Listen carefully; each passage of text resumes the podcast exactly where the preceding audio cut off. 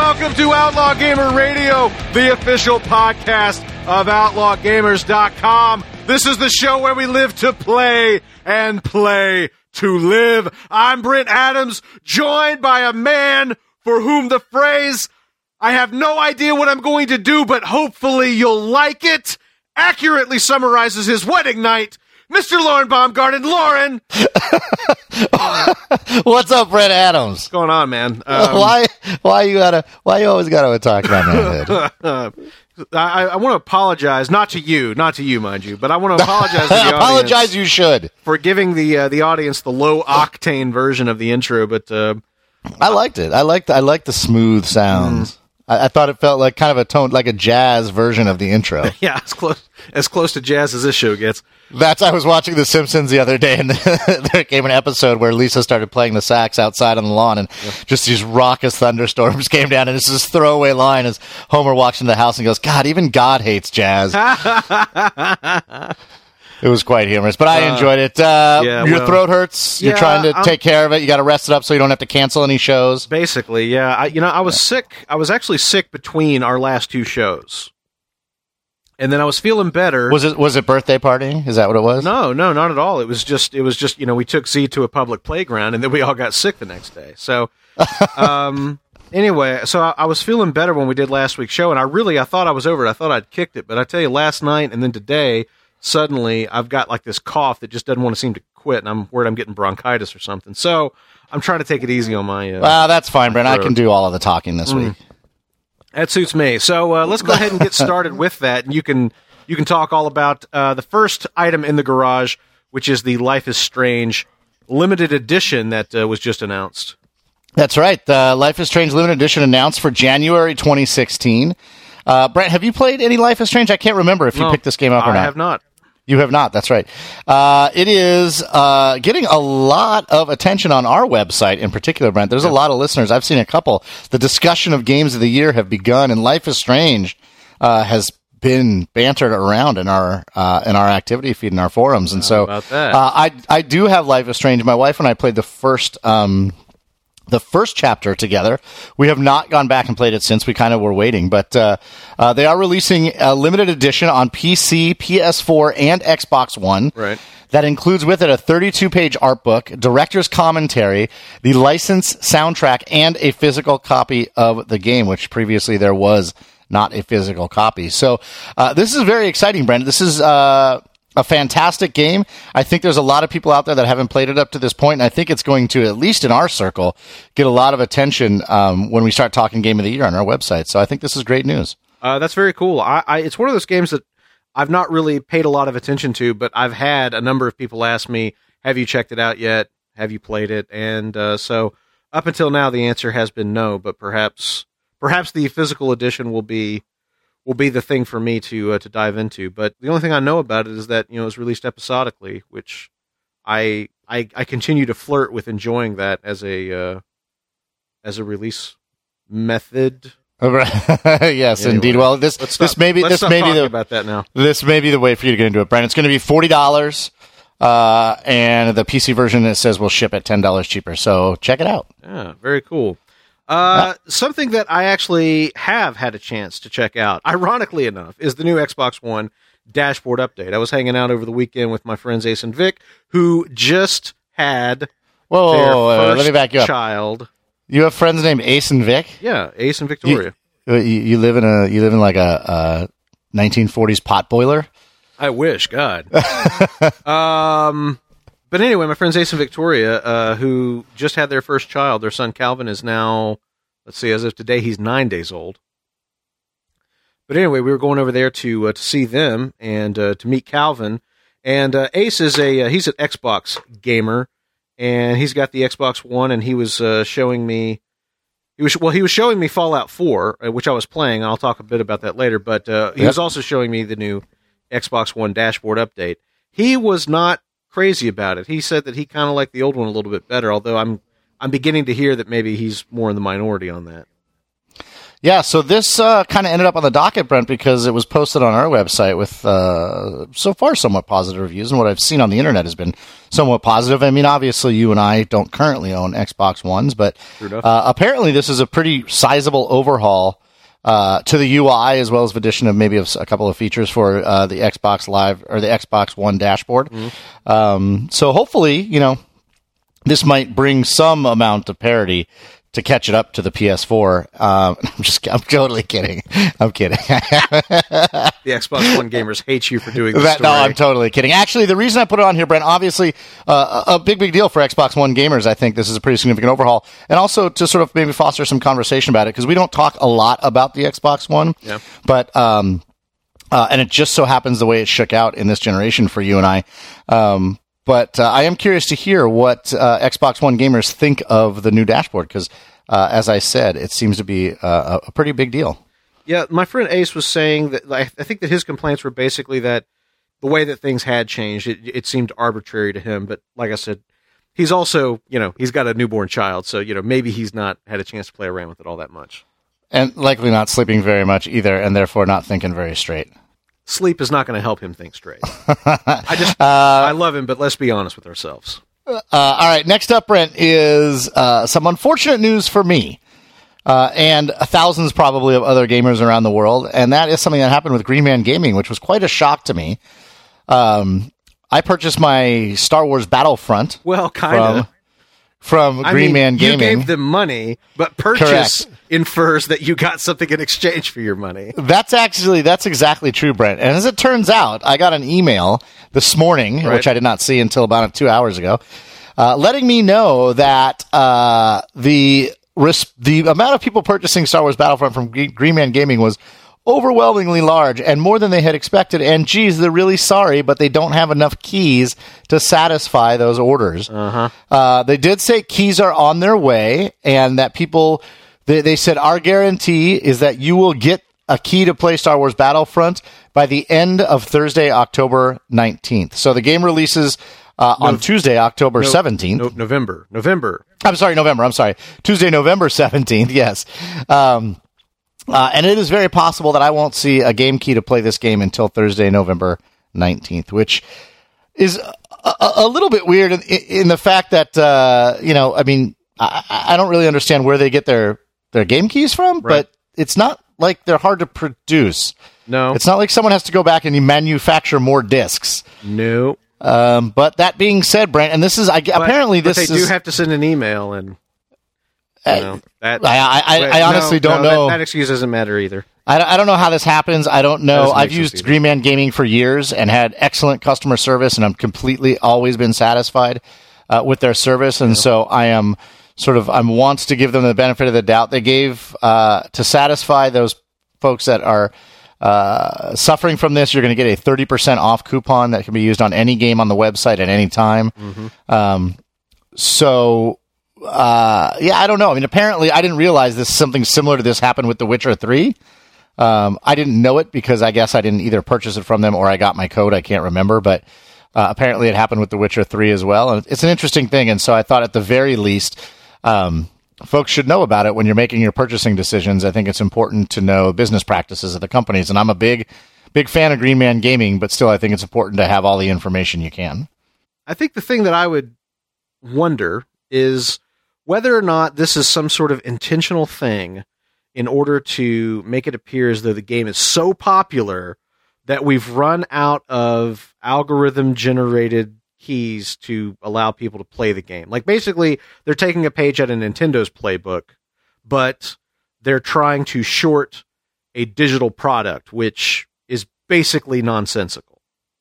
So well, they're the, just doing the, a really terrible job of following Nintendo's example. That's what I'm asking. The, the other theory that I have uh, seen on Reddit, of course, is that EA and, there's there's a lot of talk about how Green Man Gaming isn't an authorized reseller of a lot of the games that they sell, so they don't they're not getting their keys directly from the retailer right. or from the uh, publisher, and I, I, have no idea if that's true or not. But one of the theories was I've that heard, I've uh, heard that also. Yeah, and, and, so if that's true, this theory that I'm that I'm about to share, you know, wouldn't be. But some some on Reddit have theorized that EA is not facilitating them getting their their keys because it will, you know, you get the game for 45 or whatever dollars on Green Man Gaming.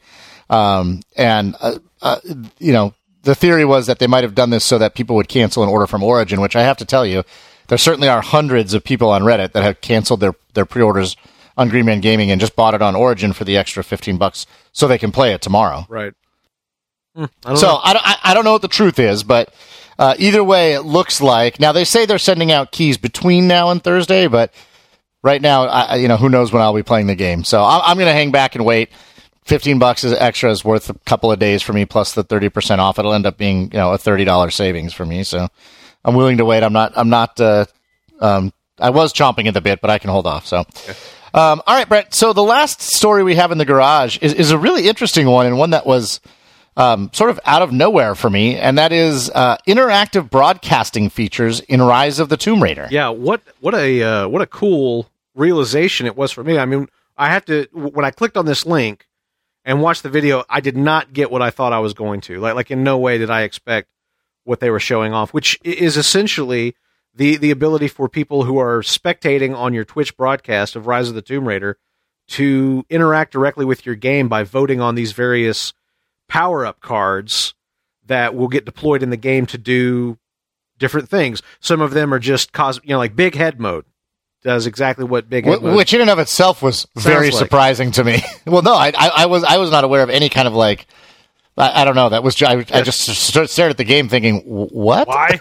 but it's you know, I mean, it's just you know, silly, haha. But uh, you know, some of them are substantial power ups, and of course, there are some that make the game more challenging.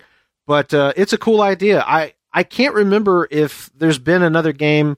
It seems to me that I thought we talked about something a, a while ago that I, I, don't know that it did exactly this, but it did. In, I thought we talked about something that had this this ability for people spectating on the game to, uh, you know, to, to, to kind of mess with the people playing the game. But um, it does sound vaguely familiar, but I don't remember. And I, I honestly, the other game was like you, like you, I can't remember this ever being done. And I and I, and I think to myself, like, so th- there's a lot of possibilities here, and I'm actually surprised. Oh, yeah. I didn't even know this was possible.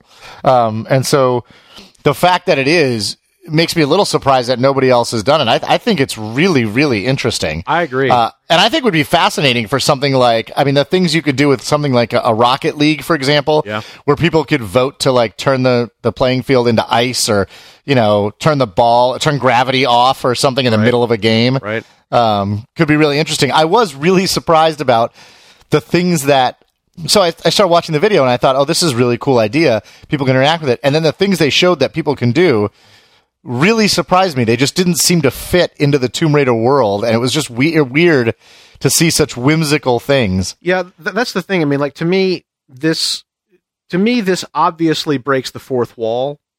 And yes. the thing that I was thinking is, all right, what, what sort of things could you do? Now, I was thinking primarily of like, like playing, uh, the Phantom Pain and I was thinking, uh-huh. okay, like if you could do this in the Phantom Pain, like what sort of things, what sort of things could you do? You could, you know, you could have people, you know, so like if it was a buff, it'd be like, okay, you know, we'll call in a uh, a, a, resupply drop or or maybe an airstrike or something like that. And if they were trying to mess you up, uh, you know, like the people could vote to, you know, call in a fucking gunship to uh, to patrol the area or uh, or just you know, I was thinking like maybe put a trap into a building. Yeah, it, and just see if you walk into it or not. Right. Uh, I was trying to think of things that would basically work with within the the kind of narrative, quote unquote, of the game. Right. That wouldn't break the fourth wall so much that would I don't know. Maybe right, so you maybe as the what player they're doing is more fun. Maybe the idea is that oh, it's more fun to watch this, and and you know, so it's got that tone of whimsy and fun and everything. But I, I like my mind immediately started thinking of the things that you could do with this that wouldn't necessarily be silly. Right. No, I agree with you, and I think that's you, you, and that's why, like, you, I think in a game like Rocket League, the silly might be sort of might might make more sense, right? Yeah, Where it's a game yeah. that's purely about that, gameplay, and a game like is, is suited right. there. But if you're if you're doing it like with a Splinter Cell game or with a with a Metal Gear game, something that doesn't break the fourth wall, and then maybe at the end of a a level you get to see the choices people made and you're like oh that's why when i walked in that building it had this th- there's that. a mine right on the inside of the door that i didn't look for right. or right yeah I, I i agree with you I, I i think that's interesting but it's an interesting feature again i didn't even know it was possible i didn't uh, i didn't either but uh, hats off to him I, I really i really like not necessarily this execution of it because i just haven't experienced it so i don't know if I enjoy it or not.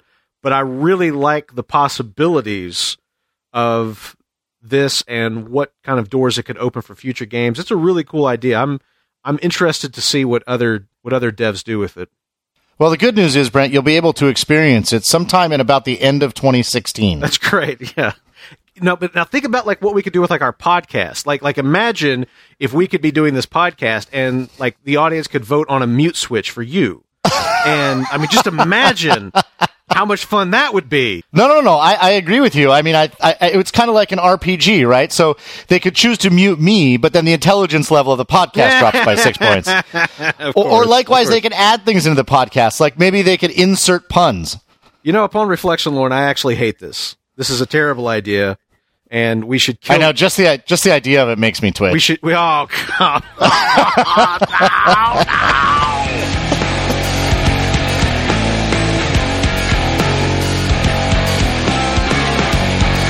All right, Brent, we are back in the clubhouse, and before we get into the topic, as usual, I would like you to run down the poll for us. I would be happy to. So we asked this question uh, in regards to the discussion on open world games last week. Have there been too many open world games this year? And here's how the answers shook out. In last place with 32%, you said, no, I'll take all I can get. And tied for first place, 34% apiece, were the answers, yes, it's way out of balance, and I don't really care. So it's, I mean, it was just about a dead heat between these three answers. It could have very well been 33% to all three answers, and, and we would have had, I think, our first three way tie. I can't remember. yeah, we've not had a three way before. I don't. Not, that was a uh, it was a close vote. Obviously, um, some people like you will take uh, as many open world games as they can get. Others feel like maybe they could use a little bit more balance, and and a lot of and about just as many people don't care. yeah, yeah. So I, I actually thought that was a pretty interesting poll. So, um, thanks again, everybody, for voting in the poll. The more users, the more accurate the poll is. Uh, next week we'll be running a poll on Democratic and Republican candidates.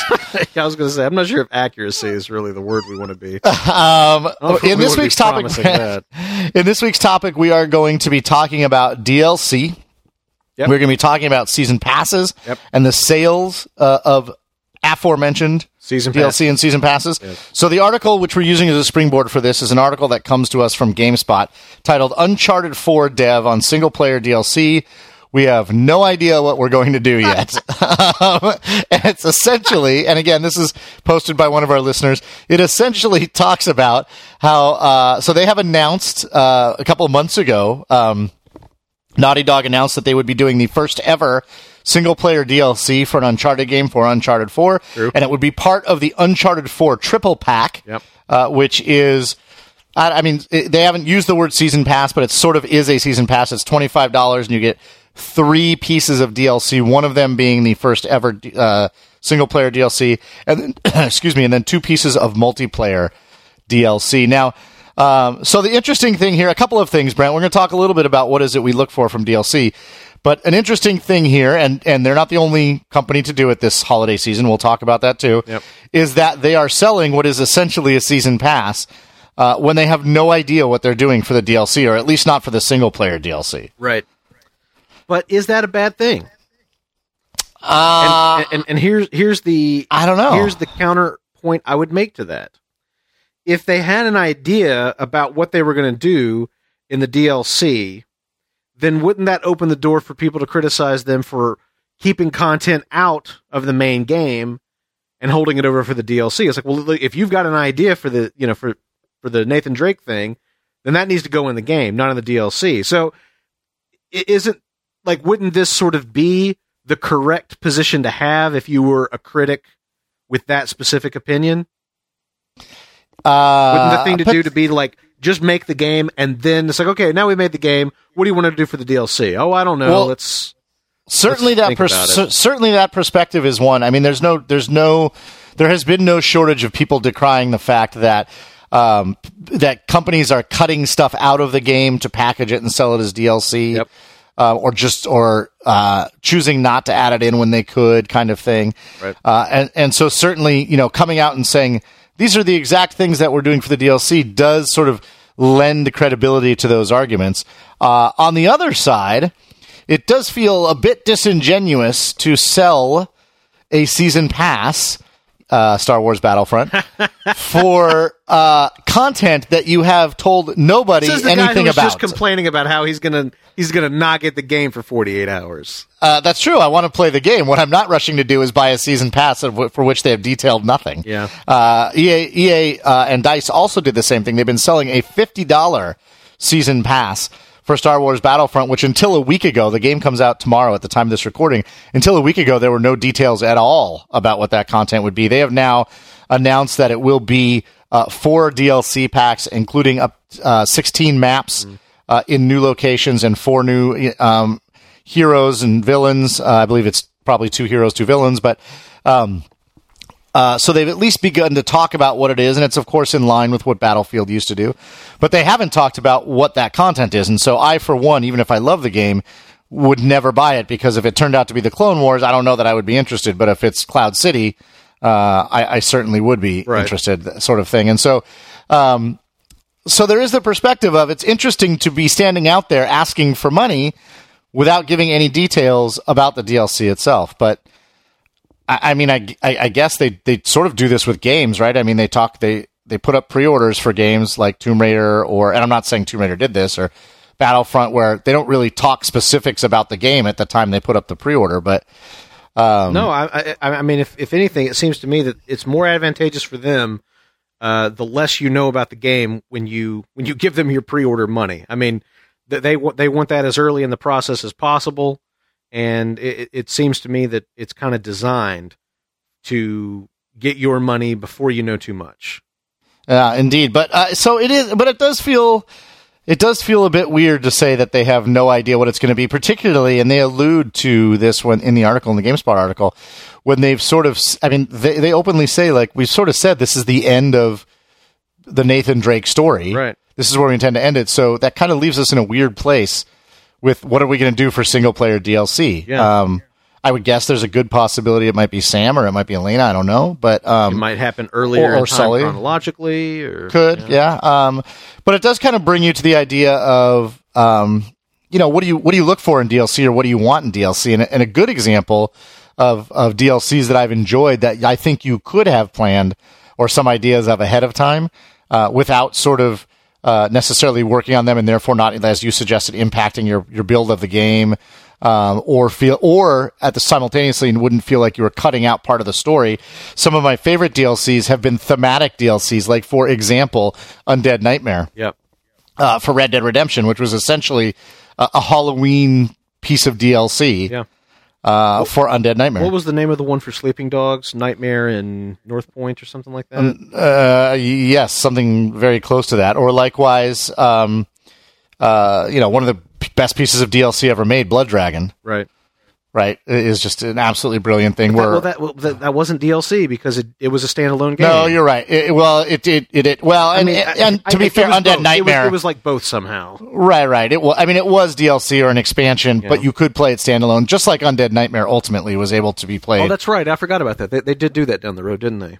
Yeah, um, but I so I so no, so when you talk about like what do you want from DLC, I find those kind of things really interesting when they play with games like, uh, and not a lot of companies do that. The Undead Nightmare, the Blood Dragon, uh, the Nightmare in North Point kind of thing, or the or the uh, the other one for uh, um, Sleeping Dogs is they did a take on Bruce Lee's Enter the Dragon Yeah, yeah, yeah. uh, which I thought was just an absolute awesome, uh, an awesome idea and a perfect marrying for the IP, right? Um, so those kind of DLCs I think are fantastic. I do think you know it's su- it's such a weird thing, Brent, because we're old enough, you and I, to remember DLC when it when DLC was not had no finances tied to it. Yeah. Uh, and it typically was just extra content they were making, usually for multiplayer games at the time. Yeah, but they would just patch in new content. Right, they would add some maps. They would continue to support the game for a while, and they would add maps. They'd add new weapons or whatever, just to improve upon the game. Right. Um, and certainly, you know, the younger generation playing games probably probably doesn't remember that experience, and so expectations are different. I think even, of course, our expectations are different at this point. Sure. I don't know. I mean, I, you know, the way I look at it, it depends on it depends on what you're charging, um, and and what the implementation is. I mean, I prefer, I would rather pay ten or fifteen bucks and get some significant thing like Undead Nightmare. Um, that's maybe another five, six, seven hours of content kind of thing. Right. I, I personally, I don't know about you, but I, I personally am not that interested in skins usually. Yeah, I I don't usually go for skins or weapons or anything like that. I, it, I mean, Right. it happens on occasion, I guess, but I did it for I did it for uh, I did it for Rocket League. You know, I bought paid two bucks for a couple of cars. If if I hadn't if I didn't have a car I loved, I would hundred percent, and I know you would if you were playing this game. Pay a dollar ninety nine for the DeLorean. yeah, yeah, uh, for real. You know that kind of thing. Um, I don't know. What do you look for, Brent? I mean, is there anything in particular that you look for when you look for DLC? I guess a substantive experience. I, I don't buy a lot of DLC I, because I guess I don't often feel like I, I see that. Um, I, I typically point to Rockstar as being the, the the DLC that, that I think has risen to that level and has really added something. Has as you know typically come from Rockstar, either Undead Nightmare or the uh, the two big expansions for uh, Grand Theft Auto Four. yep. Um, Both of which were several hours of gameplay. yeah, and I guess I guess that's what I want. I mean, you know, when when I play a game, and it, it's actually one of the things that I like about open world games that I often feel is underexploited. But you have this you have this huge you know game world that you've spent all this time creating, and it seems to me that you could just go on creating content and stories within that open world almost infinitely. I, I mean, you know, like why why does your average Arkham game last so many hours and then and you know then it's over? I mean, like things like Harley's Revenge, uh, the DLC for Arkham City. I'm like, you could be doing like you could do one of these every month of the year and charge I don't know, you know, six seven dollars for it, and I would fucking buy it. Like, it- Yeah, the problem with those is that they're the, the ones that they. And I think Arkham, the Arkham series is probably. I was just thinking this as you were talking, is probably the one that I think has missed the opportunity more than any other single series. Um, you know, things like I, I, you know, when you first got to play Catwoman, that that was fantastic. yeah, it was great. and they never, and so they I'll should have built out a DLC that's like nothing but like Catwoman adventures. Absolutely, but so they put out Harley Quinn, which was about two hours, Mm-hmm. right? Uh, and and I think I think you know six seven bucks, and it wasn't that great either. No. There was nothing like Well, you were playing as Robin, so I mean, how could it be great? the, you know what I mean. Like I think they could have done wonders with that, putting you in the shoes of other heroes or villains. No, you- you're you're totally right. Um, I I mean, they they have messed with uh, like things like New Year's Eve and Christmas, which are I love when holidays are innovated in games like that. They could have done other, you know, Halloween DLC kind of stuff or Fourth of July DLC. I know. I mean, like they could have done like a whole like Christmas thing where like I don't know, there's like a like like a building with people having a Christmas party, and then like I don't know, like terrorists or something, like kind of take over the Christmas party. Uh, And, right? Oh, that actually that would be that would be awesome DLC, dude. A Die Hard DLC. like what a great, you know what I it's mean? like, but with it's like that Bruce Wayne. It's- Actually, it's like like Bruce Wayne is at this party. no, He you know that would have been. suit, and so Bruce Wayne goes John McClane on. I well, so I what I was thinking was that would have been a perfect match for Max Payne. Oh yeah, yeah, yeah, yeah. if Max Payne true. 3, if they had done Yeah. a piece of DLC, Max Payne 3 took place in Brazil and it was awesome setting. Right. And they could have done a piece where he went back to New York or ba- back to LA, excuse me, and for- done like a Nakatomi Tower thing. He's a, he's a perfect, you know, as close as I think right now exists in video games in terms of uh, icon protagonists. Uh, would have been awesome to do like a John McClane DLC. That's a perfect thing. So I, that's the thing. Like I I get excited about the the ideas that I have sometimes for DLC, but it seems that so rarely companies are are, are doing that. I, I mean, you know, like I want shit for you know fucking Metal Gear Solid Five. I'm like Jesus Christ, if you could do. You could do anything with this. I, I mean, you know, you could you could write a whole new string of missions that take place within the world. You could do something you could do something that would like really change the game system in s- its substantial ways. Like, okay, uh, you could do something where civilians start coming back into Afghanistan, and so you you- you've now got the Soviets are there, but you know there's also the locals that are starting to come back in, and there's this sort of balance of power thing going on where you have to try to like win the support of the locals and get them to you know give you intel or something on the Soviets or vice versa. Like if, if you know if you're doing things that the locals don't like they might start informing the Soviets on your movements. I mean like there's like all these there's all these interest and I understand that maybe that's unrealistic because it would it would change like it, that would require fundamental changes to the game system. But you know even even without that there, there's always like in my mind, there's always like other stories to be told and or other things that you can do, and it doesn't require the generation of new content. And that's it's one of the reasons that I think that open world games ought to do more, you know, kind of story expansions that they do because it seems like a waste to have created all that and and, and to, and to not continue to exploit it, which which you could do, and and some at least some people like me would be very very happy to uh, to to pay for for basically fresh content in that world. So that's the stuff. That's that's what I want out of DLC. As far as like just to kind of come back to the uh, to the Uncharted Four thing as we wrap up. You know, I think that them saying that they have no idea what they're going to do yet, it maybe is just a stark piece of honesty that people are not used to getting from game devs or publishers. But you know, them just saying, "Look, we you know we have no fucking clue what we want to do," and I think that that's probably the case more often than not. It's just that developers don't say that that's the case. But um, I don't know. I, I don't really. I guess that I don't really fault them for saying that. I appreciate them being honest about it. Maybe it's not the best idea from a marketing standpoint, but frankly, I, I would rather they just be straight up with us and tell us what's going on. And f- as far as the season pass goes, like that's kind of a separate thing. Like I'm not going to buy, I'm not going to buy the season pass for the game unless I know exactly what the details are. Right. And so obviously they don't have that yet, so I'm not buying the season pass. But once they know exactly what's going to be in the season pass, once they've got the single player DLC figured out, then I'll be happy to take a look at it. And if I think it's worth my time and my money, then you know maybe I'll uh, maybe I'll buy it. But I, I guess I guess that's the that's the thing. I think that the fundamental thing about DLC and season passes and all that, and pre-orders too. The fundamental problem I have is I don't like people saying, "Give us your money," and then trust us on it being a good experience. Like, you know what?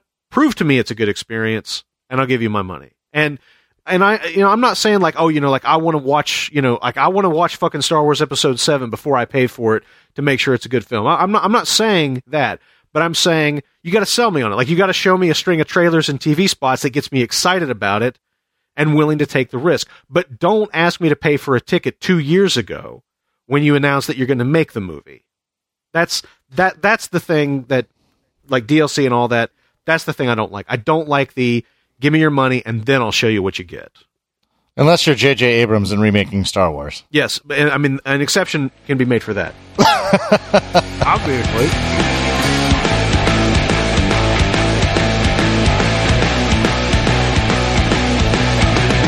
Right, guys, we're going to hit the road and talk about some of the games we've been playing this week. I'm going to start off talking a little bit about Fallout 4.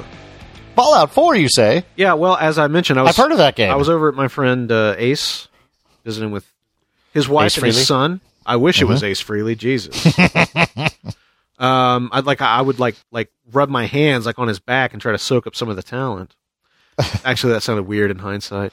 Ah, fuck it, I'd, st- I'd still do it. Fuck it, I don't care. It, sa- it sounded weird as you were saying it it's as well. Frehley. I don't give a shit. Anyway, Yeah, so Fallout 4. yeah, but uh, I, I did. I got to play fifteen or twenty minutes of Fallout Four. You know, not Yeah? not enough to not enough to, to really feel like I know what the game's about, but you know, get got a little bit of the uh, the combat.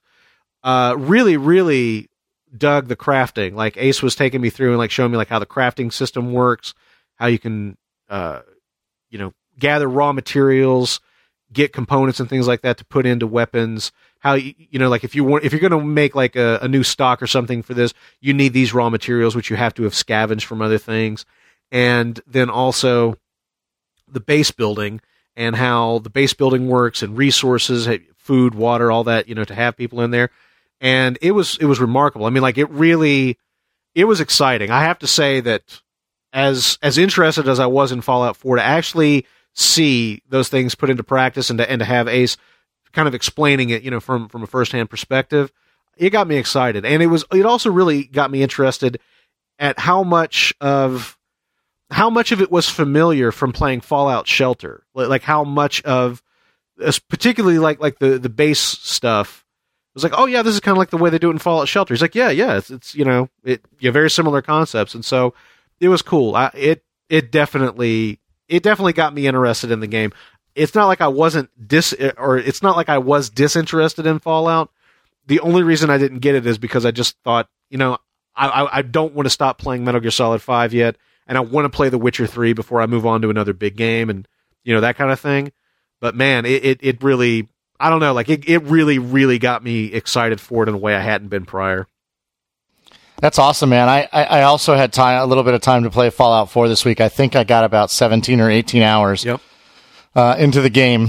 Um, uh, and, and here's the conclusion I've come to, Brent. This is going to be a spoiler-free discussion uh, for the most part. Part there might be, you know, little little tiny spoilers about the first, you know, 30 minutes of the game, It- kind of thing. But You know, they detonate a nuclear weapon. I mean, the- yeah, I'm right. just- yes, that's right. I'm just going to say that. So, and, and I'll let you know if I'm going to start talking about stuff if you absolutely don't want to hear anything. Okay. Um, although at that point, at this point, you should probably Listen, I mean, skip forward. I but absolutely don't want to hear anything from you. the, the totally different, But absolutely totally different. Okay. Uh, so here's the conclusion I've come to, Brent. Fallout 4 is not actually a video game. Okay. That is that is the, the conclusion that I've come to. Fallout 4 is not a video game. It's actually a drug. um, and and I'm not really I can, kidding. I can actually, see that. I can see It- it's not. It's not so much that it's a drug, it, but it's, I'm not sure it's a video game. I, I really truly believe it is an addiction simulator software. right. Um, I will tell you that the And gameplay then in Fallout point, 4. it stops simulating addiction. That's correct. Uh, It just the- becomes addiction. and I'm dead serious about this, and I'm curious to hear what people think. The gameplay in Fallout 4 is wholly mediocre. Um, the the gunplay, while better than Fallout 3, Yeah. is not very good. Uh, the it's I mean it's it's it's okay, it's passable, but passable. The graphics, as you know, are not that great. The character models are awful. The um, I, I did I did uh, use one of the uh, SweetFX mods, and, and the colors look much much better. But um, uh, I have had two or three crash to desktops. Um, the uh, walking and jumping are mediocre. The um, uh, the actual game mechanics of the game are not that great. However, it is like the world's giantest bag of potato chips or whatever that you just you sit down to play it for five minutes and four hours later at three in the morning You're like hitting you the still- intercom you and going, just "Mom, more you chips." just, you just want to go. You just for some reason all I could think about when you said that was Red Rocket, but we'll talk about that in Oh, a minute. okay. I don't know if you've ever seen that South Park. Uh, I, no, I, well, I- I, was doing the South Park, but I was doing the Hot Pockets one where they- so there's a World of Warcraft. Mom, more Hot Pockets. so there's these gas stations and mild, mild, mild spoilers. There's these gas stations uh, in the wasteland, and they're called Red Rocket. And at Red Rocket is where you find uh, Dogmeat, the dog. Right, right. Uh, and a, and there's a clip from uh, South Park where uh, Eric Cartman uh, beats off a dog, and the whole time he's sitting there going "Red Rocket, Red Rocket, Red Rocket" until the dog makes milk is what he thinks he's doing. Uh, and so I've seen multiple people post about that, but um. I love, So- I love that show. Uh, so you find yourself over and over just going, oh, I just want to get like, if I can just get level up, you know, I'm so close to, Yeah. to leveling up to this level, or stick. I just need like three more aluminum, and if I can get those three aluminum, I can do this. I can upgrade that chest plate to have, you know, this many hit points, or I can put pockets on my my uh, my chest armor, or uh, that kind of thing, and and it is you're like constantly, and and the weird thing is it's not as much about the building mechanic and the settlements as I thought it would be because, as many people have pointed out, you can totally ignore the settlements and the building mechanic, and you can even start to uh, you can even start to build things like I have. So at this point, I have um, I have probably I don't know maybe uh, ten settlements or so, but I'm not really managing actively the 10 settlements. And so many of them have gone into disrepair Yeah. or they don't have enough food or whatever. But I'm not getting like alerts. My people aren't committing hara-kiri. They're not like, Or if so- they are, so- they're not telling you about it, or they're not telling me about it. So it's kind of, which means uh, they actually want to kill themselves. It's not like a it's not a cry for help suicide thing. They want to be free from you so, um, and your poor management of their lives. a couple of very minor spoilers again. Uh, I am doing stuff like uh, adhesive is like the thing in the game that you can't find, right? Yeah. Um, and there's a way to actually farm materials and then put them together to make vegetable starch, and that vegetable starch is worth five adhesive. Oh, so. I, I really thought you were going to say you could you can create a horse farm And Kill and gluify the horses. Not not that I know yet. Although it would not surprise me if you could, Brent. I have what do you think gotten about lost. this glue, Lauren? Needs more horse. So Fa- Fallout Four has it, it it is it's it's like a, a, a honed, refined carbon copy of Fallout Three and Skyrim had a baby, um, which for many people is going to be amazing, and I'm totally enjoying it. But I am starting to feel like I, I, I the the main story is like essentially meaningless.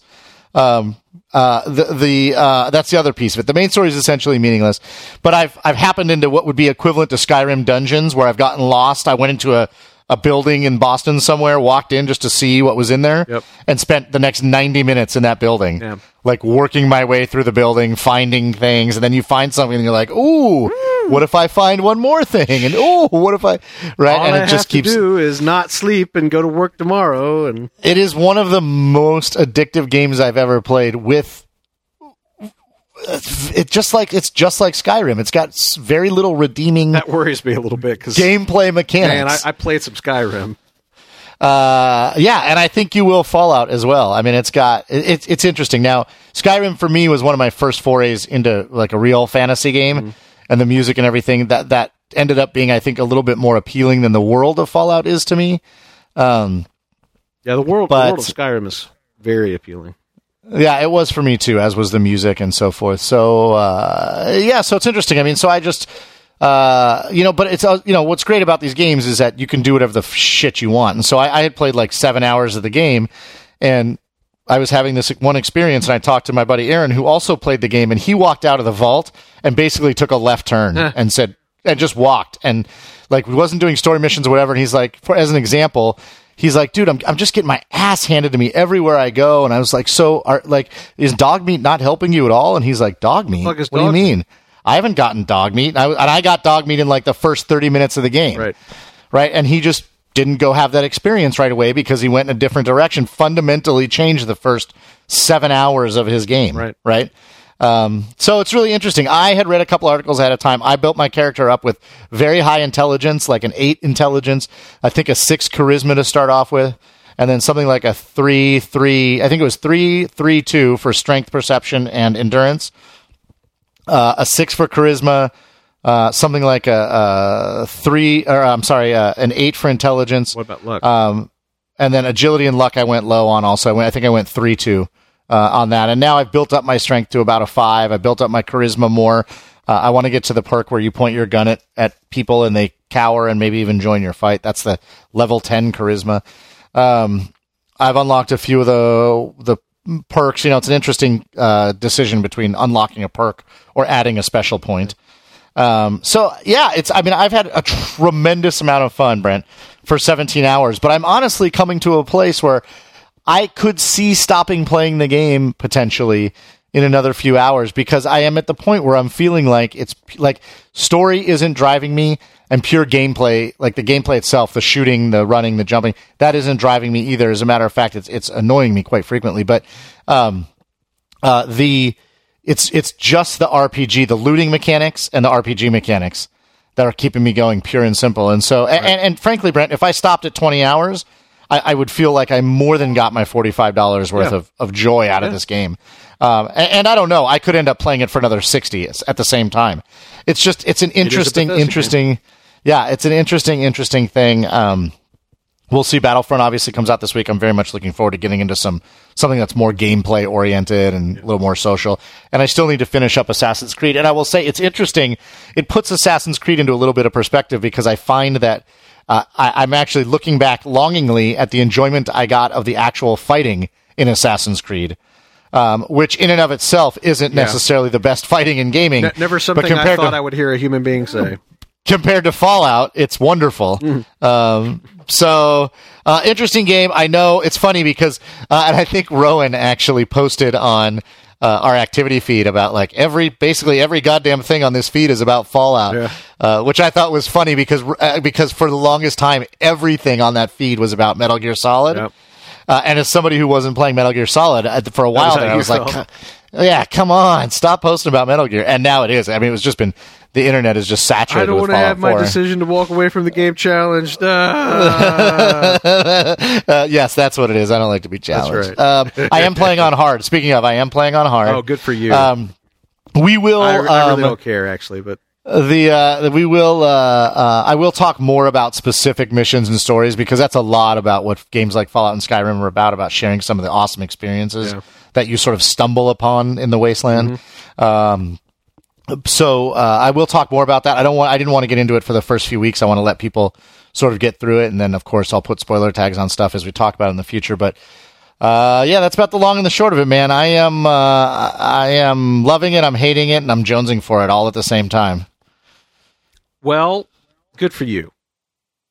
Okay, I'm not hating it. I'm loving it. it sometimes not loving it and jonesing for it all the time. I was gonna I was gonna say it, it, it does sound like you have a complex relationship with the game. I do. The, God the way it. some people have a complex relationship with methamphetamine. Yeah, if you could see me right now, you'd see me actually slapping the inside of my elbow, yeah. trying to find a vein so I can mainline some Fallout. That's right, baby. Yeah. Uh, I'm right there with you. I mean, I got no room to talk because uh, I'm still playing Metal Gear Solid 5 obsessively. I got into this interesting thing, which I don't know. I'm I'm kind of thinking about maybe doing like a YouTube video or maybe like even a series of YouTube videos. But as you kind of have pointed out, like uh, like I'm late to the party. I mean, like Metal Gear Solid 5 has kind of run its course. Now people are on the Fallout shelter, and who cares, right? But here's the thing. So I'm done I'm 100% done with the main story missions in the game. I'm sitting somewhere like 83, 84% overall completion. I'm going back and as as I talked about last week, I'm going back to, to missions and do okay, like now I'm gonna get seven out of seven objectives. And you know, make sure I'm I'm finding everything I'm supposed to find and you know, that kind of stuff. So in the course of doing this, I got into this whole mindset of, okay, so I want to do I want to like go back and replay these missions. I want to get 100%. Yeah, and just to, just to explain for, for people who might not know. Uh, if you've got, let's say, six objectives in a mission in, in Metal Gear, you go in and you do, like, there's objectives you have to accomplish. Like, you have to do this one thing and then you have to extract this person, and, and that will basically allow you to complete the mission, and the other four are optional. So if you go back in and play it a second time, you maybe do two of the optional things, and then they count. And then you could go back in and play it a third time and do the last two, and now you've got 100% completion on that mission. So it, it, it you know, it, it retains the previous objectives that you've accomplished. And I just made this kind of challenge for myself. It's like, well, I want to get 100% of the objectives accomplished in a single playthrough and get an S rank in the mission because I'm okay. I'm sick in the head. yeah. and so I start doing this, and I start thinking about it. I'm like, you know, it. I seem to remember that there were some missions that, like, like it seemed like some of the optional objectives were, you, you know, were in conflict with each other. Like you wouldn't well, be able just to the opposite this. of each like, other. Like, like I like I was thinking like it seems like there was a mission where you have to kill somebody, and then like another objective is you extract them. You know, you can't do both. It, it would, right. be one or the other. So I was kind of thinking, well, maybe maybe some of these missions it's just impossible to do. Like there'd just be no way to do it. But I'm going to try and do it anyway. And so I got to mission number nine, back up, back down, which uh, is the mission where you have a time limit and you have to eliminate armored vehicles in in a, a large area of the map in a certain time. Okay. And that mission is remarkable in the optional objectives for it are so disparate from the main objective, and they really don't give you any fucking clue that the optional objectives are even there. Like the main objectives are you have to, you know, eliminate these armored vehicles, and the and the more you eliminate, the more show up. Uh, so you can, you know, you can you only have to extract one or or to eliminate one to accomplish the mission, but you can do like up to seven or something like that, depending on how quick you are the only clue that there's anything else kind of going on is at one point they say, "Oh, there's a prisoner being transported in a jeep. It's not part of the mission, but if you have time, maybe break him free." Which you do. But now the optional objectives for this are like you have to free 6 prisoners. You have to take out you have to extract four guards looking for an escaped prisoner and it's like and I and like the prisoners are just like out wandering the desert some of them Like some of them, like like there's one like way up on top of a mountain, like off to one corner of the map. One's wandering through the desert in the other corner of a map. One's you know like uh, he's he's g- going down the stream somewhere else, and then the other two prisoners are literally just you know like in their fucking cells at like two of the bases that happen to be within the mission area. And and like there is no indication whatsoever of this. You just have to like find it or or in my case you have to you have to read about it online and say like, Google "What?" it, right? Yeah. But anyway, like the, the the the the optional objectives for this mission are crazy and have nothing to do with the main mission ostensibly. So I started thinking about this and I'm like, you know, I don't think there's a, I don't think there's a way that you could do this. I don't think there's a way you could do all this. Like there's just too much to do and not enough time to do it. And uh, because uh, like one of the prisoners, like the one on the jeep, he'll he'll eventually leave the mission area and then you can't get to him. And then another one of the prisoners who's wandering, the one that has the four guards after him, eventually they catch up to him and shoot him.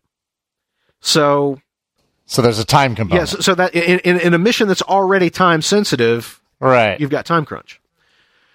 So I was talking with Ace about this, and I was like, "You remember this mission?" I was like, "I'm trying to, I'm trying to figure out a way, like, you know, if you could do this like all in one go." And he said, "Well, he's like, all you have to do is like, if you used a rocket launcher, I mean, you could be like 500 meters away, and you know, like if you've got line of sight, you could take out the tank, and then you know, you could like kind of be close to one objective, but like take out the tank from you know a mile For another away, objective, right? and then you know do the objective, and then you know just get get in a spot where you got line of sight and take out the next tank. I said, yeah, but I don't want to destroy the tanks. I want to extract them. And he looked at me. he's like, that's impossible. He's like, there's no there's no way you can extract all those tanks and and still you know get to that guy because he's on the opposite side of the fucking map. Like there's no way you can do it. And impossible sounded like a challenge to me.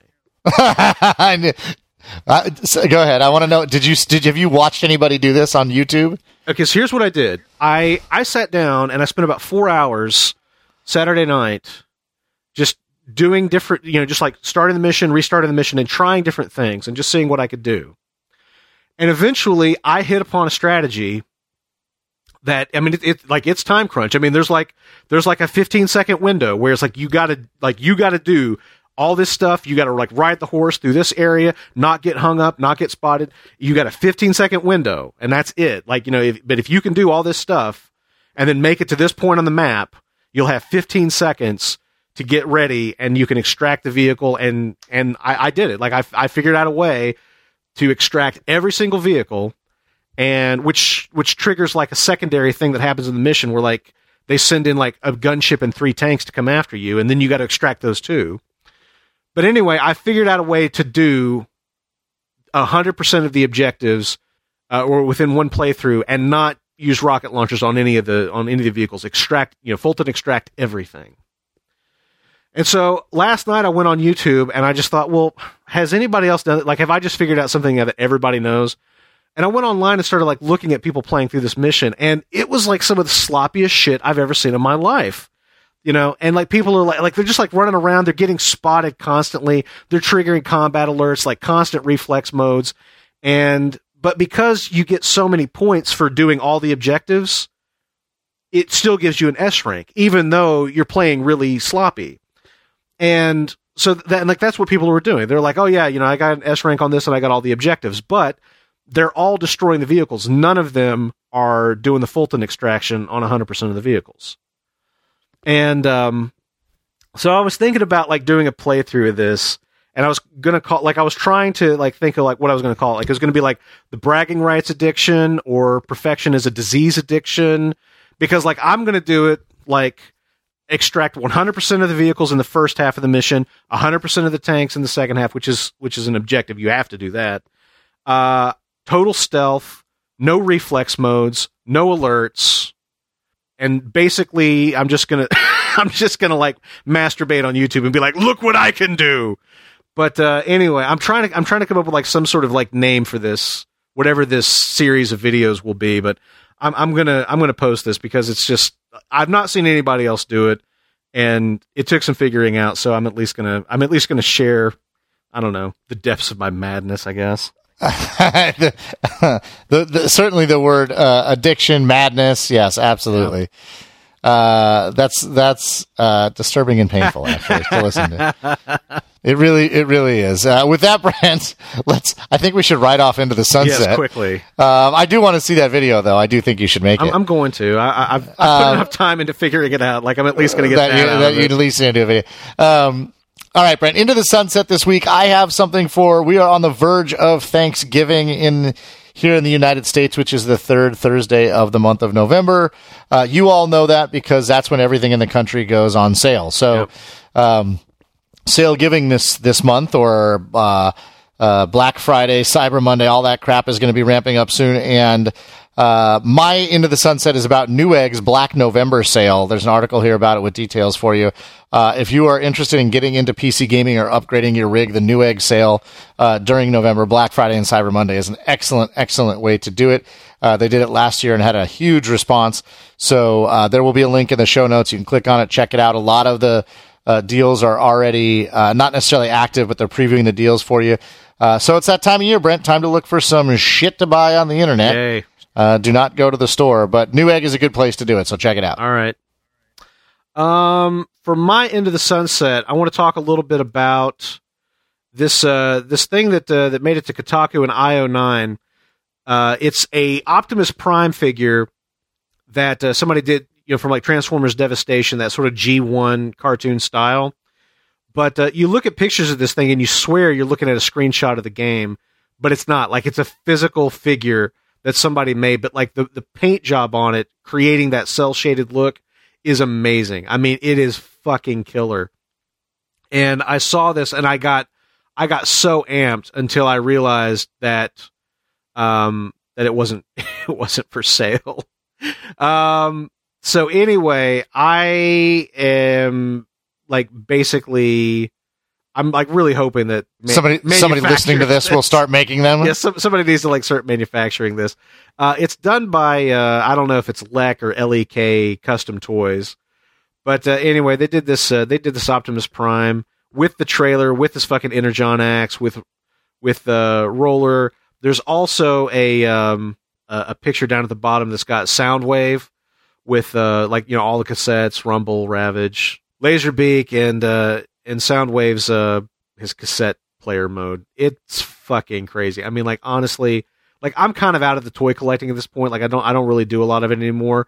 But I would be so all over this. I mean, I would I, I cannot tell you how much money I would pay to have these sitting on the shelf above my uh above my computer. Anyway, um really really awesome. Probably never going to own them. Probably can't afford to own them, but uh man, they are fucking cool to look at. So, that's my end of the sunset. All right, man, that's pretty cool. So, our end of the sunset, or excuse me, our ride along this week while we are heading into the sunset from our listener of the show comes from Z Goten or Zigotten. Uh, Z Goten writes in and says, I want to give a shout out to the guys and gals from Larian Studios, the makers of Divinity Original Sin. About two weeks ago, they released an enhanced edition of the original game, which comes with a lot of additions like improved performance and graphics and additional difficulty settings, as well as fully voiced dialogues. Oh, they added split screen co op, too. Hey, cool. What I really like about the enhanced edition, however, is that everybody who bought the original version gets the new one for free. I just found this out accidentally today and am now really eager to play the game. I had never finished Original Sin in part due to lack of voice acting, but I'll definitely give it another go now. I just think that this is an excellent move on the developer's part. Too many times games are being re-released with additional content and features that you can only get if you buy the new version. Cough. Street Fighter 4. Cough. But the Divinity team shows everyone how to treat customers fairly, and I love that. I remember CD Projekt Red doing pretty much the same thing with the first Witcher game many years ago, and it's good to see that on the PC front, there are still developers out there that care about their customer base and not just their money. And then Zigoten goes on to provide a link uh, to an overview of the changes via YouTube video. I think this is a a great shout out. I think it's always important to applaud companies for good customer service and for showing that they clearly care about their customer base. As well, Divinity Original Sin. Uh, I played it for a couple hours and truly enjoyed it, and it's gotten a fantastic, fantastic reception. Uh, so, encourage you guys to take a look at the enhanced edition of Original Sin. And I too never finished it, and with the voice acting uh, inserted, I think that makes a big difference. So, I'll hopefully be able to check that out as well myself. Sweet. And with that, Brent, we have reached the end of yet another episode Did we have? of Outlaw Gamer Radio. And as usual, we want to hear what everybody in the audience has to say about everything we talked about today, whether it's Divinity Original Sin, the Transformers figure you will never get, Uh, Neweggs Black November sale or Black Friday coming up. Metal Gear Solid 5, Fallout 4. Uh, what we think of DLC um, in general, and also selling season passes without details or plans for them. And then, of course, what we talked about while hanging out in the garage. The interactive broadcasting features of Rise of the Tomb Raider, pretty interesting. Uh, Green Man Gaming not sending out their Battlefront codes for people who have pre ordered the game until up to 48 hours after the game has released. The new Xbox One dashboard update, let us know your thoughts on that. And of course, the release of the Life is Strange limited edition coming out in January 2016. We want to hear your thoughts on those topics and anything related to gaming as usual. He is Brent Adams. I am Lauren Baumgart. And remember, you don't stop playing because you get old. You get old because you stop playing.